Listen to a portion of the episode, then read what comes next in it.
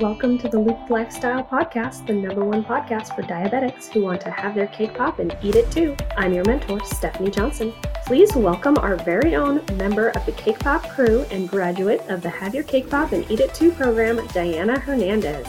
She is hosting our Monday Mindset episode. This podcast is recorded live on Instagram. We cover health, wealth, and relationships, the blueprint for transforming your life. So grab a pen and paper, take some notes. I hope you find some value in the information Diana is sharing. Let's get into it.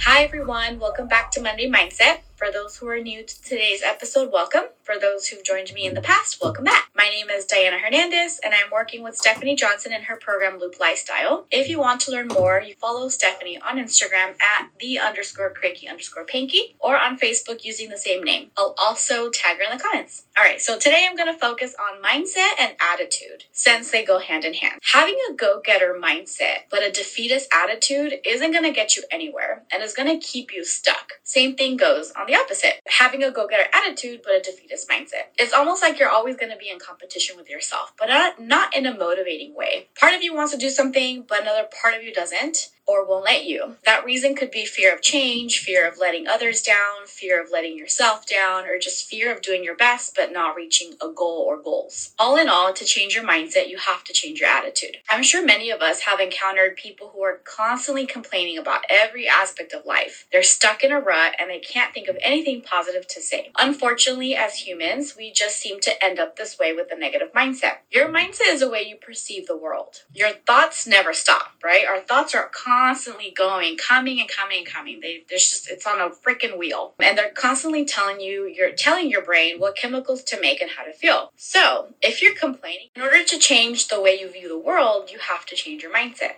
So, in order to change your attitude, you have to change your mindset. In order to change your mindset, you have to change your attitude. Attitude is defined as a person's view of a person, place, situation, or thing. So, the difference between mindset and attitude is that an attitude is something that can be done or witnessed. For example, taking criticism in a positive manner or smiling at a stranger. A positive attitude is going to allow you to approach challenges that life throws at you with a positive outlook. By doing this, you're going to focus on the bright side of life, produce positive and successful results. So, how can we change our mindset and attitude, you may ask? First, we can start by acting more like a positive person. Doing this can shape your attitude and can gradually change the way you view your world. A great example to show how this works is by forcing yourself to smile. There is research that says forcing a smile can not only lift your mood, but it can also lower stress, it can boost your immune system, and even prolong your life. Now, you want to start smiling now, don't you? Yes, smile. So start by smiling the moment you wake up by using gratitude or being grateful for everything you have, smiling at strangers every time you pass them by, even if they don't smile back. Again, it's for you, not for them. Or, you know, if it is for them, then it's a win win, right? You can also fill your home or office with positive, inspirational images or quotes. Secondly, you can become more appreciative. Using a notepad, write a lit or your phone, type, write a list of five to, th- five to 10 things that you truly appreciate and feel feel grateful for. You may struggle to come up with things at first, but you'll find that once you get going, things just start to flow and then that process is going to get easier with time.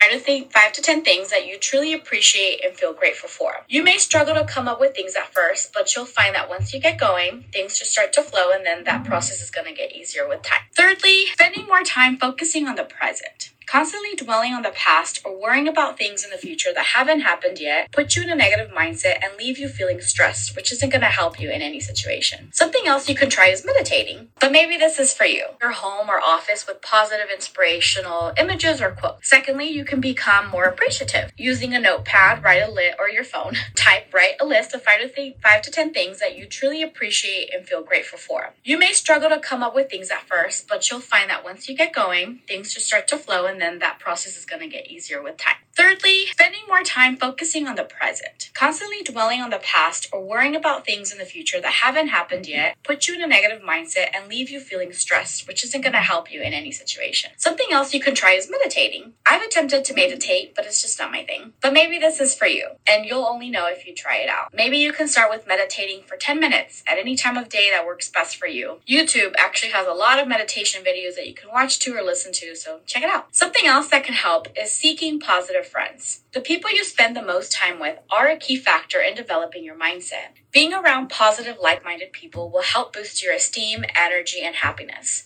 It's good to hang out with people who share the same dreams and goals as you. This will enable you to experience the highs and lows together. Seeing one of your friends succeed will give you the motivation and drive needed to start achieving your goals. It's also great to see failures too, as it's going to allow you to see how they pick themselves up after a setback that can also be motivating for you. Going further with this topic, as I was part of a conversation yesterday about this, is being intentional with who you want to hang out with and who you want to spend your energy on. Do you want to spend your energy on somebody who is always negative? Do you want to hang out with somebody that doesn't support your goals or doesn't congratulate you when you succeed in whatever it is in life? I know I don't. It's tiring and it can also make you feel trapped or make you feel guilty for advancing your life and just trying to better yourself. Remember that you're important and it's okay to protect yourself. Real quickly, I want to be mindful and briefly talk about toxic positivity, which is the belief that no matter how dire or difficult a situation is, people should maintain a positive mindset. I am by no means saying that you need to always have a positive mindset. I know from experience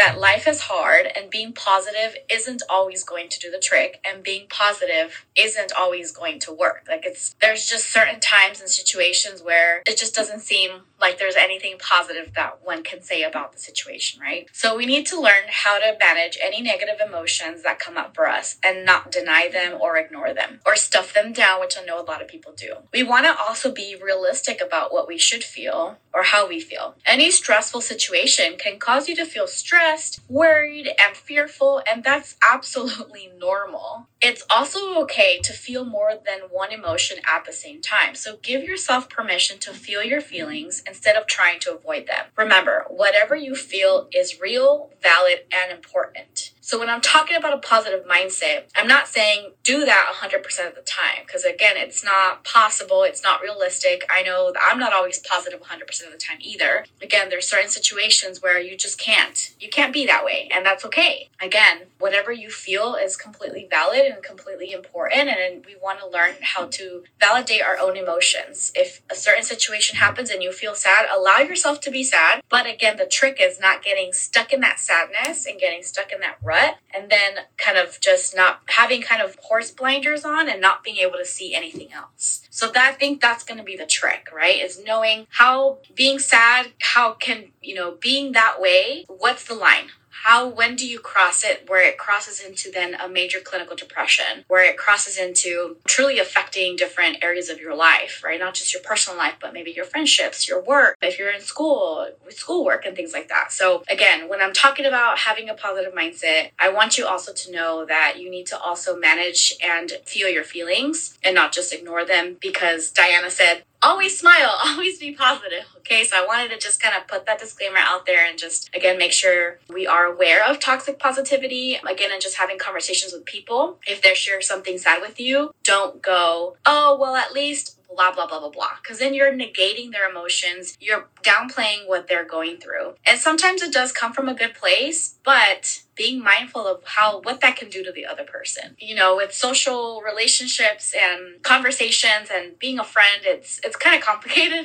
or it can be. You know, you you might be trying to say the right thing, but you don't know what that is and so you just do your best and then it just wasn't the thing or it just wasn't helpful to the other person. Obviously, you're not going to know unless the other person says something. But again, just kind of being mindful of how you also exude toxic positivity, just being mindful of that. Again, my go-to is really just saying that sucks or just again validating how they're feeling and saying well how can i support you? So going back to monday mindset attitude and mindset they go hand in hand. You can't change one without the other. So i hope this monday mindset episode has helped to give you some insight and has helped to encourage you. Thank you all for joining me today and i hope to see you all next time. Bye! Thank you so much for listening to today's episode. I appreciate you very much. If you love this episode, please take a screenshot and share it on your social media. Tag me at the underscore cranky underscore panky for Instagram and at the cranky panky for Facebook.